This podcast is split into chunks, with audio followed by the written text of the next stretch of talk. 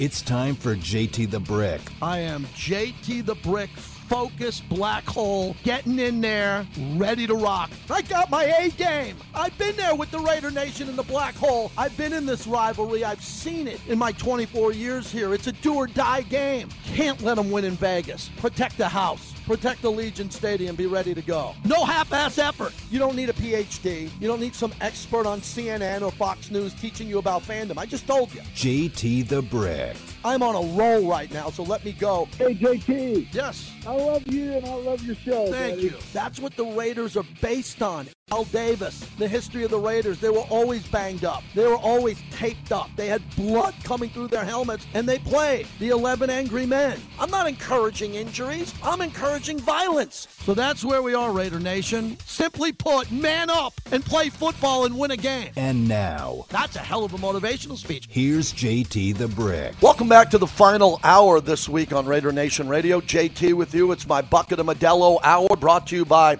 Modelo, the fighting spirit of Modelo, our proud partner, and we got a lot going on with them, especially building up to Cinco de Mayo. Yes, Cinco de Mayo's coming pretty soon after the NFL draft, and Modelo and our partnership is going to be doing some cool stuff. We'll tell you about that. So, interesting final hour here as I'm in studio with Bobby. Wanted to do something a little bit different. My conversation on Monday with Fred Biletnikoff because we got to help Freddie and Angela Biletnikoff sell a couple more foursomes. The Raider Nation should be coming to this golf event coming up here at Canyon Gate. So my conversation with Freddie and then two young ladies who I jumped on their podcast and can't wait to tell you about that coming up here in a minute. So here's my conversation with Fred Biletnikoff, who's done so much for us in the Raider Nation, so much for me and my family personally. I love the guy. He's like a second dad to me. I always say that. And his golf tournament's coming up, the 19th annual. I've emceed them all. It's a special event coming up here later on this month. Here's the Hall of Famer, my conversation with Fred Biletnikoff. Whenever I get a chance to talk to Fred Biletnikoff, as you know, it's a priority for you, also myself, all of our families. One of the greatest players of all time, and he's getting ready for the golf tournament, which is in Vegas after all the success they've had in the Bay Area. The Biletnikoff Golf Invitational, April 24th at Canyon Gate Country Club, right here in beautiful Las Vegas. Freddie, how does that sound? That sounds good to me. Let's get out in the sun and play some golf. No mulligans. No mulligans and put everything out. Well, let's get to this right out of the gate. It- when, the, when the great when the great Willie Brown was alive, Willie would come into your tournament and the others, and everybody would go, "Oh my God, it's over! I can't win these long-term Raider golf tournaments. Not just yours. Years in the day, Willie and Cliff would come in all dapper and dressed up, and everybody said, "Those are the guys we got to beat." You know what? The one thing about those two guys, they were consistent every time they came to our tournament. All right? Every time you could tell, you could say, okay, they're going to be within two strokes of this number, and they were within two strokes of that number. Believe me. Believe me. I'll tell is- you what, those two were those two are unbelievable. You always had to keep both eyes on them, not just one eye, both eyes on them. Fred Bolitnikoff joins us. Hey, uh, how cool is it when you call Steve Largent and Charlie Joiner in the past and James Lofton and Angela calls him, you call him and say, here's the dates. We'd like you to come. And they're, the, they're always the first guys who come right back and confirm all these legendary Hall of Fame wide receivers. Oh, that's it's unbelievable. You know, we have such a. You know what? I really appreciate. You know, because uh, of course, you know, being a wide receiver, I I really try to get a lot of guys that are that were wide receivers and are wide receivers eh, to come to the tournament because that that is always my priority. But to have those guys uh, show up every year and and be part of our foundation, be part of our tournament, it was the golf, the crab feed, whatever. Uh, it re- it really amazes me, and it really it really helps us out. Number one, but it's just because you know our friendship has gone on for years and years, and I have so much respect for those guys, for all the guys that come to our tournament. I, I just have a ton of respect for them, and the greatest thing to be able to do is they're all good guys you know, and that's what we've always worked on. And these guys are all first class. I mean, they're just first class guys. It's amazing, amazing that we're able to put something like that together and have that type of guys in in and you know socializing with groups, playing with groups, just being around and talking to people. Uh, they're very good, and they've done a, a great, great job and really helped us out for a lot of years. Yeah, and, and Rich Gannon's been coming around the last couple of years more and more. He's pretty consistent, and Rich takes it seriously, and he's great, and he interacts with the fans. And Rich has been a nice addition over the years to come to this tournament because he really enjoys it, especially connecting with his teammates from his era, but the players from your era, and it's a really nice mix. Oh yeah, to have Rich, I mean, to have Rich come in, it's a it's a big boost for our tournament. It really is. You know, with his schedule and traveling and doing the broadcasting and everything, and what he has to do, you know, with football uh, on a radio, on TV, whatever. You know, for him to be able to take the time and be part of our tournament every year is just fantastic for us. I mean, we love having him, and you know, I spent a lot of years when I was coaching, you know, around Rich and saw how he operated what kind of guy he was and how dedicated he was and how competitive he was. Uh, it's just super, it, and we love having him, and we we love every year where when he's able to make it. It really gives us a big boost. Fred Biletnikoff joins us, the Hall of Famer. So let's talk Raider football. I haven't talked to you since Jimmy Garoppolo was named the starter. I like the move. I mean, I, I got to see what he can do, but he's won two Super Bowls as a backup. He's had playing opportunities. He wins over 70% of the time. You watch a lot of football, and we talked about what he can do in the red zone. And I really think, Fred, that's what the Raiders have to clean up now. And you know, Derek had a great career here with the Raiders, but when it comes to Garoppolo now, talk about what you'd like to see better in the red zone here in the efficiency because Raiders got to put up a lot of points until they fix this defense. And I think Garoppolo could really be an upgrade in the red zone and helping Davante and Hunter and Jakobi Meyers and all these other players get open and make some quick decisions. Well, you know something. I mean, you really have to break down the field, and you know, for years, the years I played and even even coached you know, that was a big priority for us to be down in the red zone, moving it from the 20, if you started at the 25, 20, 10, 15, all the way down. And you, have to work so hard down there from the standpoint that you got to make sure that your players are used to being in that part of the field. It's shortened down a lot. Uh, they have to be able to run quicker routes, get open quicker, come up with catches, and a lot of times contested catches. So you got to battle for the ball a lot but you really got to be disciplined down in that area.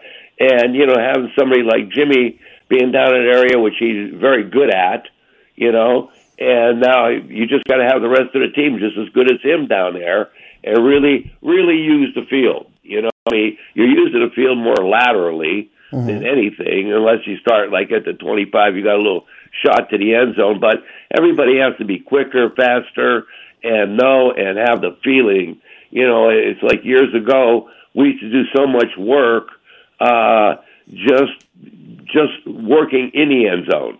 You know, that was one of the priorities that, you know, you get your guys working in the end zone.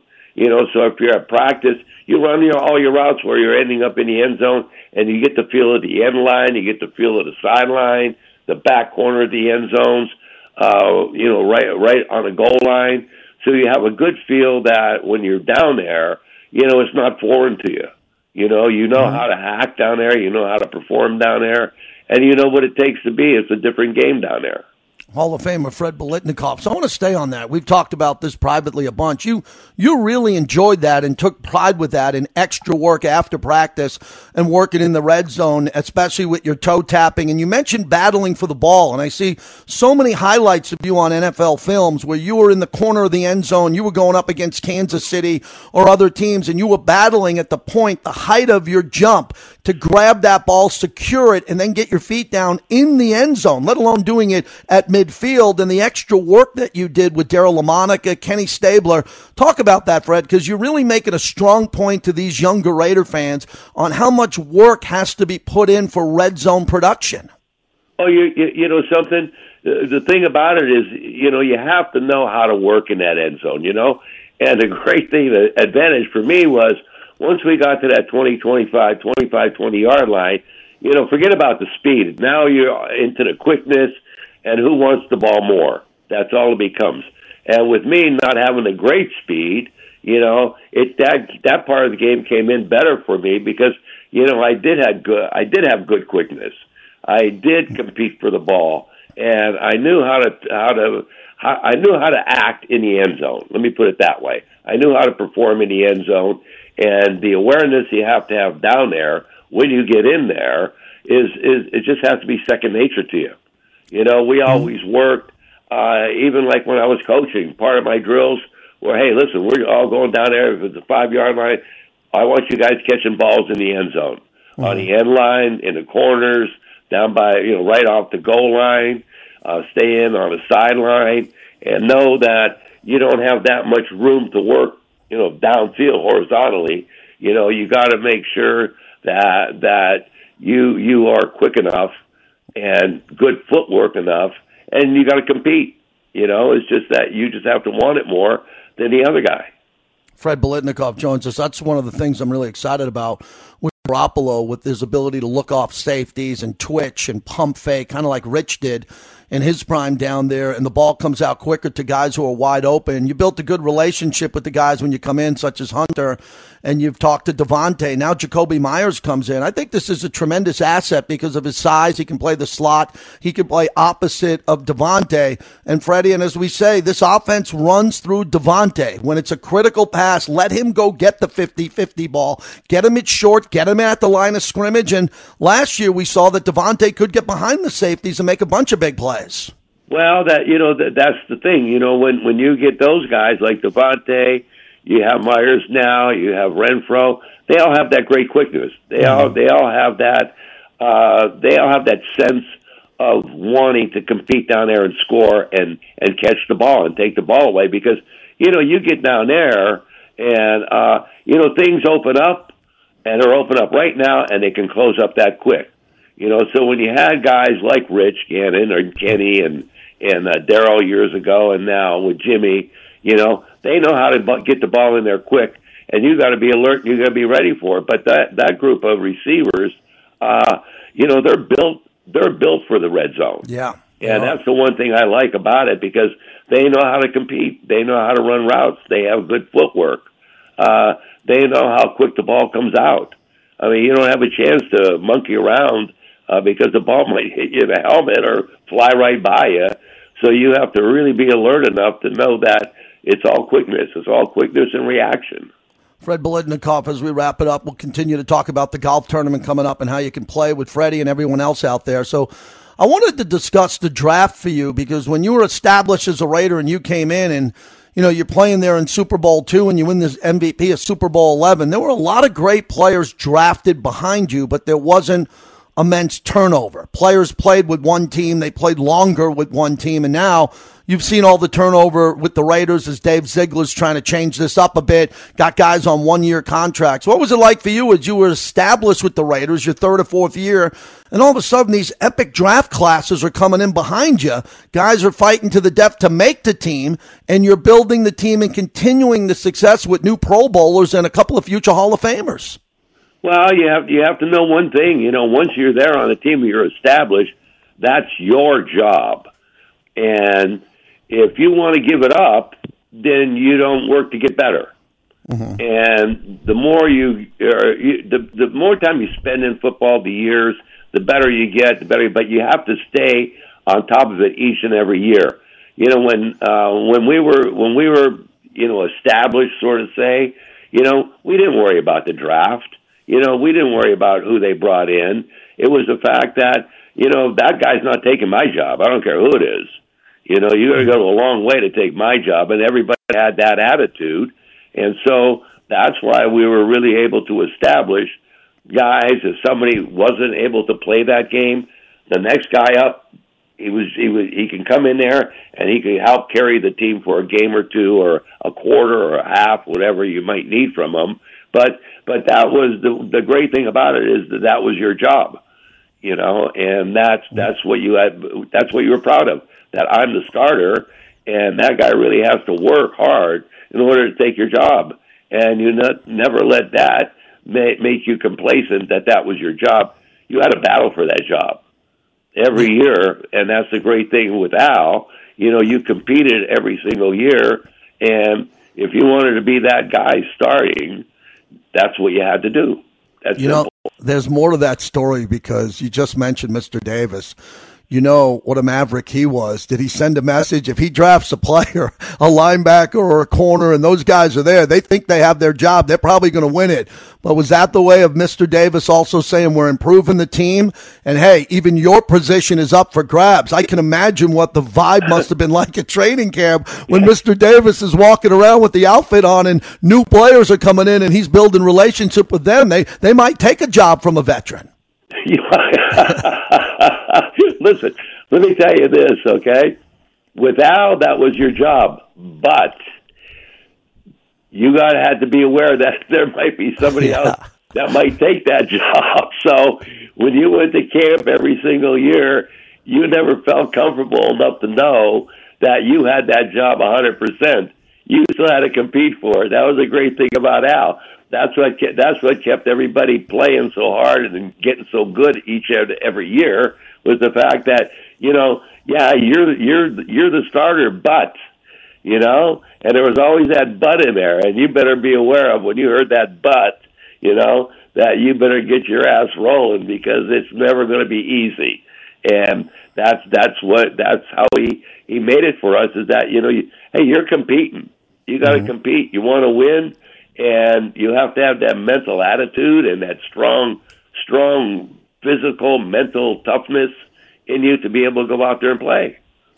Uh, Fred Biletnikoff, the Hall of Famer. Fred, finally, one more thing about the team at the Adelson event where Mark Davis was honored. Uh, you had a chance to see uh, Dave Ziegler, Josh McDaniels. They were both kind enough to attend. You're getting to know them, and especially the GM, Dave Ziegler. I'd like to get a comment from you on him because you back this team.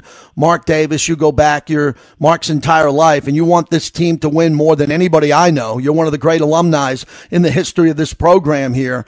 How much support do you have for them now as they're trying to get this right? They deconstructed some of the roster. They brought in a lot of guys recently, and then they're coming into the draft, and they got to go big in the draft. They got to come out of this draft with some big time success.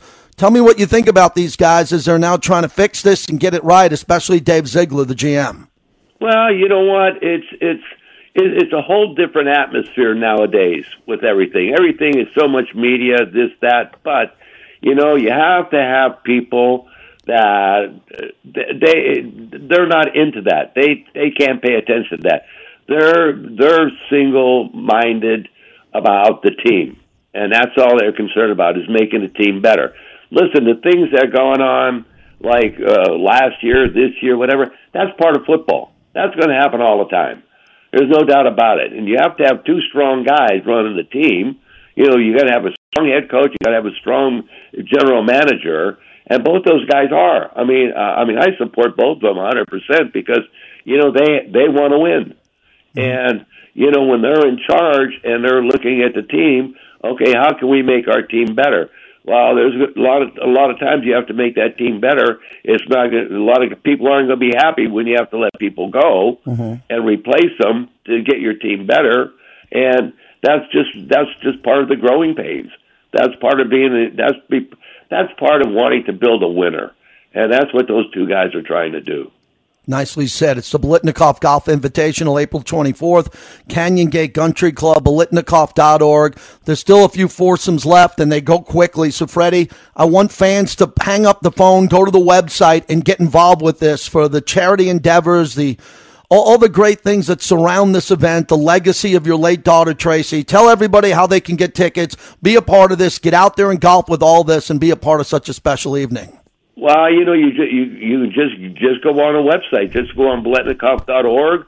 That'll take you to everything and explain everything to you, and the different levels of, of participation we have, uh, what what those levels are, and you know, everybody participate. We're doing a lot of great work Mm-hmm. And you know, you go on a website. It's very the, the website's a great website. Angela has done a great job with the website, and it explains itself very easily, very simple for everybody. And and you'll find a, a lot. We're doing a lot of good things. You know, we're we're now we're now with the St. Jude Children Ranch. Yep. That we're really making a big impact down there and being part of.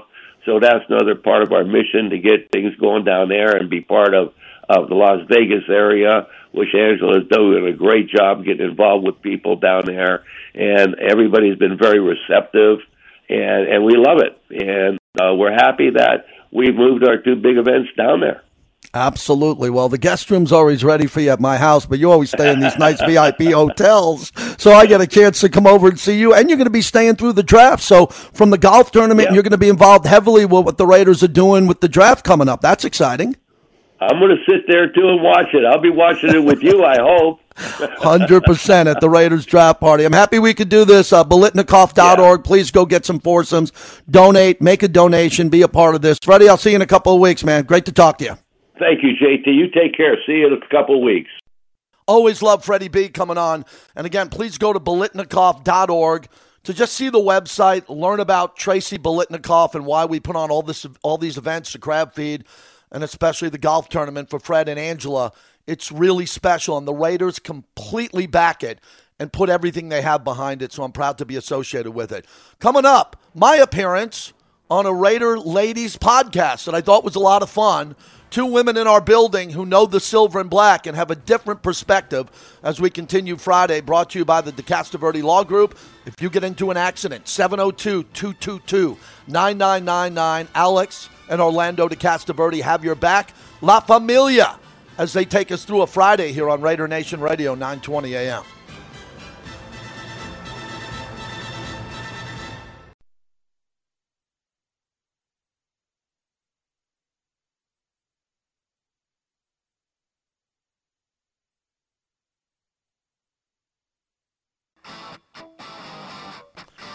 We are back on Raider Nation Radio Friday. Hope you enjoyed the conversation again with Fred Biletnikoff. Earlier this week, no, it was Sunday.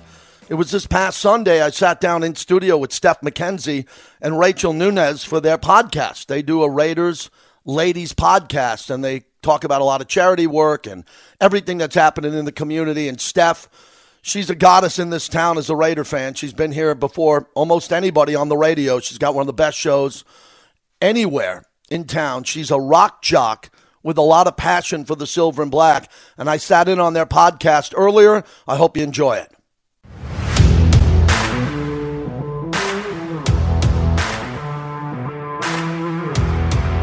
It's time for the Real LV Raiders Ladies Podcast, a place for all the real Raider Lady fans to support, encourage, and share in a fun fan community. Here's your hosts, Steph McKenzie and Rachel Nunez. Oh, first give me a test. Make sure you're okay. Check one, two, three, JT three, two, one. Yes, yes. Hello. All right, everyone. Good. Here we go. Welcome, everyone, to the Real LV Raider Ladies podcast, created and developed by me, Steph McKenzie. And me, Rachel Nunez. And we take you through the evolution of what it's like to be a real sports fan through the eyes of a woman. It's so much fun and very excited for our next guest who has been with the Raiders through and through for years and years and years. Of course, we always talk about the Raiders, but we talk about sports stuff too. And he's got it all. It's JT the Brick from Raider Nation Radio. Wow, ladies, thanks for having me. I've been waiting to do this. I'm thrilled to be here. How are you? Well, I'm awesome. I'm so excited to finally have you on. I'm like in awe. Well, I am thrilled to be here because I listen to all of your work. Even when I'm up early in the morning, you're my number one go to, along with Howard. I Oh, listen to you. okay, okay, I'll let you and have you're that. my number one go to female Raider fan. Yes, thank So, you. there you go. And I now- will be your number two. I will take that. I Yes. can use it number two. How are you guys? Thanks we for are me. so amazing. Well, first and foremost, um, for people that might not know you or Mm-hmm. new people, you know, that are listening, what are you to the Raider organization? I've been kind of a jack of all media trade. I just finished year 24 with them in a whole bunch of different media capacities. I do pre and post game. I was their sideline reporter back in the day. I interview the head coach on television. I do the coach's interview Here in Las Vegas. here in Las Vegas, and I basically do a two-hour radio Raider radio show every day, a Raider podcast. So I started with the Raiders in 1998 as their pre and post game host, and I've been doing it through this past season, going into year 25. So, can we say that you are a Raider fan, or do you only get to talk about it from a political reporter? No, stance? no, that's a great question. First off, backstory: I didn't grow up a Raider fan. I grew up a New York Giant fan in Long Island, New York, diehard. We couldn't tell with that accent. Yeah, the thick G-Man, accent, right? especially coming off the Red Hot Chili Peppers last night. So it's going. But uh, so I moved out and I started in radio. I won the Jim Rome Smack Off. I won a caller contest, which Stop back it. then, yeah, With Jim Rome. yeah, I won his first ever Smack Off, which at the time was way before reality TV and American Idol and all that. So I won a contest. And if I would have came in second place in that contest, I wouldn't be sitting here today. And what made you do that? I was a caller. I was a passionate. I was a stockbroker in New York. I moved out west to San Diego in the early 90s and I switched over firms to Smith Barney and Merrill Lynch. And I would be in my car and I was listening to sports radio every day and I the Jim Rome show and a couple other shows in San Diego. And I just fell in love with the culture of sitting in my car, listening and calling in. And once I started calling in, I was hooked. So Jim decided to have a contest where he invited the best 20 or 30 callers, invite only. You had to get invited from him for this contest called the Smack Off. And I entered it with about 20, 25 guys and I won it Ah, that's which awesome. was just a great call. I put together a two, three minute call on Good Friday. I went into my studio and I cleared off, uh, excuse me, my office. I cleared off my entire desk. I had a couple of handwritten notes. That was it. And I went on this deep dive of a phone call because my name was JT from La Jolla, but everybody called me JT the Brick because it rhymed with Knicks. And I would always call in on the Knicks. Oh. So I won that contest. I had a I had a chance in my life to quit my job as a stockbroker and be a radio host in Vegas. So I got syndicated out of Sports Fan Radio Network, and a year into it, the Raiders heard me in the middle of the night. The GM of the Raiders was in his office and said, "Who is this guy? I don't know who he is. He's taking all these Raider calls. Hire him."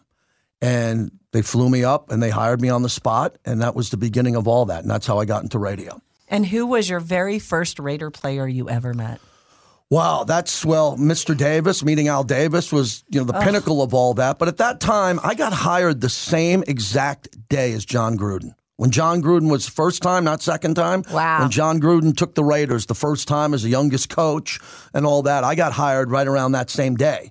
And that's when I started in 98. And, you know, Tim Brown and all the great legends back there. There's just so many of them. Everybody who started in 98 and went through from Sebastian Janikowski to Jerry Rice.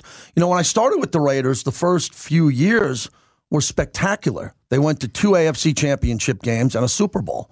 So I thought that was going to be like, every "I'm year. in it." Oh, it was, it was incredible. and I sat in the black hole, and my, I would hang over the black hole with the fans with all you know the makeup on and the insane fans, the notorious fans. So when I started, I went to the black hole. This is a cool story. I don't tell much. I went to the black hole, and I met this guy, Black Hole Rob, who founded the black hole. And I said, "Look, you guys don't have any representation on the radio." And I go, "I can't fake that I'm a Raider fan because I'm not from here."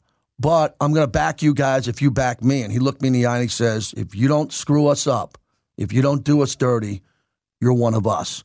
And right at that moment, I became embedded with embedded with the Raiders, and then I became more of a fan. And now I'm a diehard fan. And a lot of people who give me crap about that say, "Well, you weren't a Raider fan." Well. Yeah, you're right. But I think I invested 24 years into this product. And now that they came to Vegas, I'm a diehard Las Vegas Raider fan because I love everything about Vegas. Well, and truth be told, uh, JT and I are really good friends outside of anything we do for broadcast. And of course, the love of the Raiders have brought this together. Fun story about JT, Rachel. I have to tell you, he didn't remember this story, but we were at, I, I was a Uber like fan. Every time I saw JT, he'd be on TV up and down California and in in Vegas mm-hmm. before they came here. And I was like, "Oh my god, I love that guy's job." Like a Jamie Little, right? Right. Because he's in broadcasting, he's doing great things and he was with my team. Yeah. And he was talking to everyone and doing all this cool stuff. And we were at this big huge charity auction at the Palms. And JT was there and they were broadcasting doing stuff. And he was a little tipsy.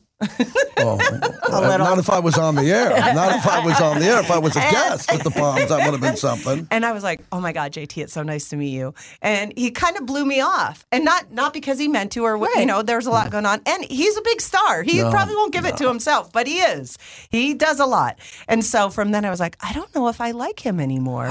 And now oh. we've become the best of friends. Well, I, I'm big on first impressions, and I try to make a great first impression with everybody. So if you took that the wrong way, that's on you, not on me.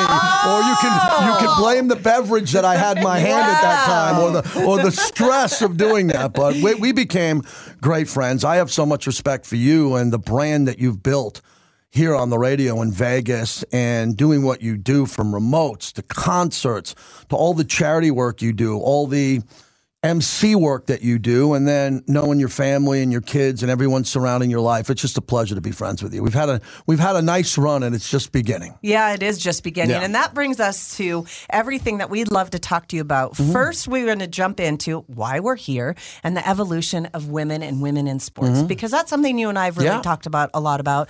And that's why Rachel and I are here. It's been, you know, not just win and loss with the Raiders, but being a woman and going. I've traveled. I've traveled with the team. I've gone to games, numerous games, spent a lot of money.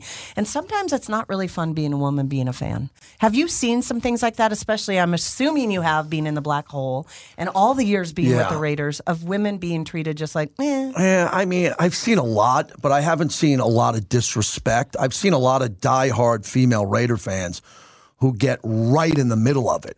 I mean, hardcore Raider fans who come to games on the road, they're tailgating, they go right into the hardcore part of a stadium on the road and they represent. They got their gear on, they'll go toe to toe with guys, they cheer. I haven't seen a lot of disrespect where males were saying bad things about women often, but of course, from time to time you see something stupid with any gender here. But I just want to tell you, I have a lot of respect for the female Raider fans who have put their life and heart and soul into this, like you have. And some of the best Raider fans that I've ever met, ever met, are inside that stadium. I mean, that's not everybody can go to a game, as you know. Not everyone can get tickets or afford it. But you see so many women at the game representing the silver and black. And then they bring their kids, and their kids are four or five year old little girls. They're wearing the Woodson jersey, or they're wearing now coming up a Jimmy Garoppolo jersey, and you see them. And it's just a fan base that is so deep and spirited, passed down from generations, grandparents, grandmas, grandfathers, aunts, and uncles. That that's why I'm proud to be associated with this team. The fans, the fans, you can't pull over anything on these fans. They're the most authentic, hardcore, notorious, genuine I've ever met, and I've tried to defend them everywhere I go because fans from around the country, as you know, Denver, Kansas City, San Diego, now LA, they'll talk about a couple of isolated incidents over the years. Every team has Everyone that. team. With the Raiders, it gets magnified. It gets magnified. Why? Because I think that's another good question. I think a lot of it has to do with the early success of the Raiders, right? They've played in five Super Bowls, they've won three. They were the team of the decades. They won a lot. When they came into this league, they won constantly up into the late 80s and 90s. And there was a lot of jealousy and there was a lot of aggression. And Raider fans, it's the silver and black. You know, it's the shield. And Raider fans will go into a hostile environment. If they get pushed around, they'll fight their way out of it. And that just builds the notorious element of them over the years. So when I get on the radio and fans call in nationally from around the country and say, oh, Raider fans are this and that, I say, no, go to a game, come with me into the black hole, come to the tailgate and meet these police officers, doctors, lawyers, nurses, military, great people. And every fan base has a couple of uh, knuckleheads. But uh, I think the Raiders, it gets overblown a bit. Well, I mean, I I am that Raider fan, Mm-hmm. that Raider female. I've been going to games since the '80s. I watched, you know, our first Super Bowl, and my grandfather was a Washington Redskins fan. Okay. and we played in the Super Bowl, and he's like, he's like, Miha, who who do you who do you like? And I, I know I told this story about my grandpa. Um, I said I like the Pirates, Papa, and since then, I you know I love the the the the idea and the image of of the pirates, and we what no matter how harsh the seas are, we are always always in it to win it. No doubt. There's a, de- there's a dedication to win, and that's just not from Al Davis. Commitment to excellence, pride and poise. They mean Mm-hmm. Yeah. that. Mark Davis cares about it. Mrs. Davis. When we talk about women, we got to talk about Carol Davis. Yes. Yes. And the impact. She's the owner of the team Yeah. with her son, and she is a tremendous woman. Tremendous woman who cares about this brand as much as anyone. And I'm proud to know her and been at some private events with her and seen her behind the scenes. And she's just a glorious woman. She she lit the torch in memory of Al Davis for the did. first ever game when there was no one in the stadium. Promise me we'll dive into that topic in a little bit. Okay. Which Yeah. is unbelievable. But, you know, getting back to the fans, the fans are the culture of this organization. And these are great fans, and they've been through a lot. And they've been through a lot going from Oakland to LA to Oakland, potentially Carson, California. And then they end up here in Las Vegas, and I was in the middle of all that, Mm-hmm. all of it. And it was pretty intense up in Oakland near the end because a lot of fans took it out on everybody. They took it out on the coach, they took it out on the radio host, they took it out on the owners. And I was just watching this happen. And to see them come to Vegas, I've been telling people over the last couple of years let it breathe. We miss Oakland. We never wanted to leave Oakland. Never wanted to leave. No. The politicians there really drove the Raiders out, along with a lot of other stories there. But now I'm starting to see. It took a year or two, but Oakland fans are coming here, going, "I get it. You Look at the stadium." it so much. You don't hear the anger. No, you don't hear it as much because the fans needed to see the venue. They needed to see Allegiant Stadium. They knew what you know we had in Oakland, and at the end of it, the stadium was falling apart. It was just really a rough place to be at if you were a fan. You didn't have any amenities, right?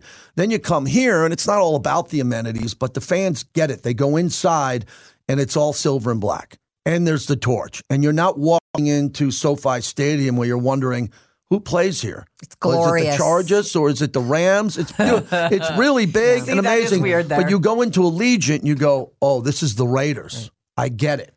And I think the fans now have come to grips with that. It'll never be Oakland, but Las Vegas is special. Well, it was. I mean, promises made, promises broken twice. I mean, Yeah. going to LA, the Coliseum was supposed to be our, Mm-hmm. you know, the the the newest, the greatest, the best stadium. It was promised to Al Davis. Yeah. Never happened.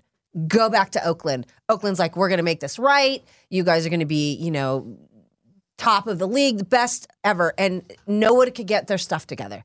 No one could get anything together for the benefit of this team and what revenue this team would bring. They, it was almost like a, an afterthought. You bring in a great point on the revenue. You know, again, Oakland, leaving Oakland was really rough because that's the DNA and heart and soul of Raider Nation is Oakland. Yes. Still is. Okay. Right. Oakland. There it is. And LA has a massive fan base. L- the LA Raiders and the Raiders in LA are still bigger than the Rams and the Chargers combined. I really mean that. If you look at the fan bases, the culture, how many people live there, the multi millions, there'll be more Raider fans there than Rams and Chargers combined. But now we're the we're the West Coast hub for a global franchise, right? That has fans in London, in Spain, in Tokyo, all around the world. Mexico City Mexico is, City, is massive, massive, great point. And now you look at this team, and everybody knows, okay, it's the entertainment and sports capital of the world. Our team is there. We have a brand new practice facility and headquarters, a brand new stadium. It's kind of fun, right? We want to go to Vegas and have a good time. So I remind everybody, I go, put all the BS behind you and just come out here and enjoy it. There's no fights. No one's getting in trouble. Everyone's having a good time in this stadium where you can eat off the floors. There's clubs, there's luxuries, there's concerts, and just have fun with it. Live in the past because the Raiders' past is really glorious. And There's a lot of history is amazing. Exactly. But come to where we are now in 2023 and see the future. And you mentioned the revenue. The revenue that Mark Davis is bringing in with this franchise now, with all the men and women who built that stadium, brought the team here.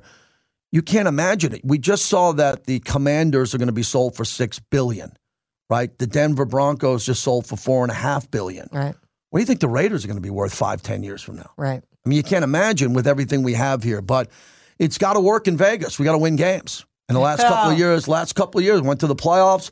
Last year, a step backwards. Now a big draft coming up. A lot of free agents came in, and I know from talking to Mark Davis last weekend. I mean, he is laser focused on whatever this coaching staff and GM could do to start winning more. All right. When we come back, we are going to find out more about the winning, the X's and O's Ooh, from JT uh-oh. the Brick, and we got to hear that story about Mrs. Davis. Okay. Yes, All got it, This is it. the Real LV Ladies Podcast.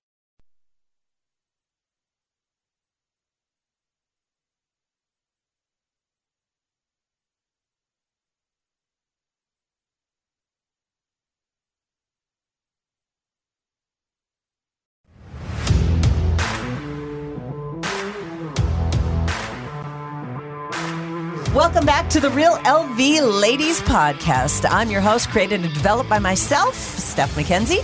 Rachel Nunez here. And we are joined with the amazing JT the Brick. If you don't know him, you've got to Google him, research him. He's been with the Raiders forever. I would say he is uh, that other man on the field that makes decisions. Well, you're being real nice to me because uh, it's really nice to be around an organization this long and to make so many great relationships with the fans, the players, and especially the alumni and the Raiderettes over the decades. I love the Raiderettes. You know? I got to I love tell you, the I- Raiderettes. especially here. Do you know that the Raiderettes is the only studio in the NFL that opens it door it opens the doors for the public to come in, and they have fitness studio Mm-hmm. in there, and they um, help the young generation, and they do classes for them. That's it's so really cool. cool. And Mark Davis brought back the Raiderettes for their 60th year anniversary, whatever, 50 year anniversary. It was incredible. I was emceeing it on the field.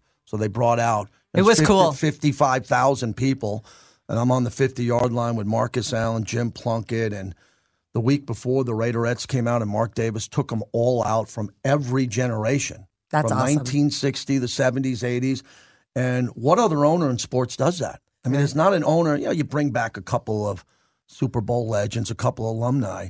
Mark just brought back every single alumni who ever played for the team who was able to come. He invited all of them. All of them. It's, and that'll never happen again in NFL history. Just it hasn't happened before. I don't think it'll happen again. It happened here in Vegas. And you got to go take a tour. This is my shameless little plug of touring Allegiant Yes. Stadium to go see the Raiderette locker room and the Raiders locker room, right? I mean, Uh, it's, awesome. It's a fantastic tour, and uh, they're going on today. After uh, the Chili Peppers last night, they tore it down, and tours are up. That's another nice revenue stream too. That Yeah. thing, that tour is working out real well for the city because we were going to tell a little bit of a backstory on COVID. What happened was, you know, a lot of shows shut down, and there were a lot of you know search shows that weren't in existence and all that. And the Raiders come up post COVID with this tour, and now it's an attraction in Vegas. I mean, it really is. That's People awesome. go there and they can see all the things that you can't see on game day, behind the scenes, the locker room, all that. Mark Davis's suite, the broadcast booth where they do the TV broadcast and radio. So that was interesting. And I was going to share with you, we mentioned Mrs. Davis. She lit the torch in memory of Al Davis for the first game ever played at so Allegiant beautiful. Stadium. Raiders beat Drew Brees in New Orleans in that game. And what was wild is there was only a few of us in the building. Mark Davis said, No one's in. If he doesn't go, if the fans don't go, he's not going to go. So there was just a few members of the broadcast team, no concessions, no security, nobody. I mean, nobody. Lincoln Kennedy, at the time, Brent Musburger, his spotter, statistician, me, and the engineers. And we'd go in that building, and it was one of the most Eerie? uni- Yeah. Ve- it- That's- first off, it's That's inaugural Yeah. season. That's Inaugural That season. is inaugural season for the greatest stadium built. Right. And that season, when you walked in, everything was covered. So all the cash registers had bubble wrap, all the refrigerators had bubble wrap, right? Everything was painted brand new. And I would go in there and I'd swipe my card and there'd be no elevator attendant, nobody. And then I'd go up to the press box and it was like a scene. Apocalyptic. It was almost. a pop. Yeah. And then you'd go into the broadcast booth and you could hear the players on the field talking on the sidelines Wow. while the game was going on in the 400 section where the press box is. And you can hear the pads hitting and the coaches calling in the players and the players coming off the field. That was something that'll stay with me the rest of my life. Oh, absolutely. Yeah, and that was, and then year two, there was the COVID vaccination requirement, which still was sold out. Mark Davis made that decision. That was his decision. Everyone got in line behind it. And then year three, there were no longer any restrictions. And that was this past season. So Yeah. it's Yeah. been to see the place completely empty while football games are going on.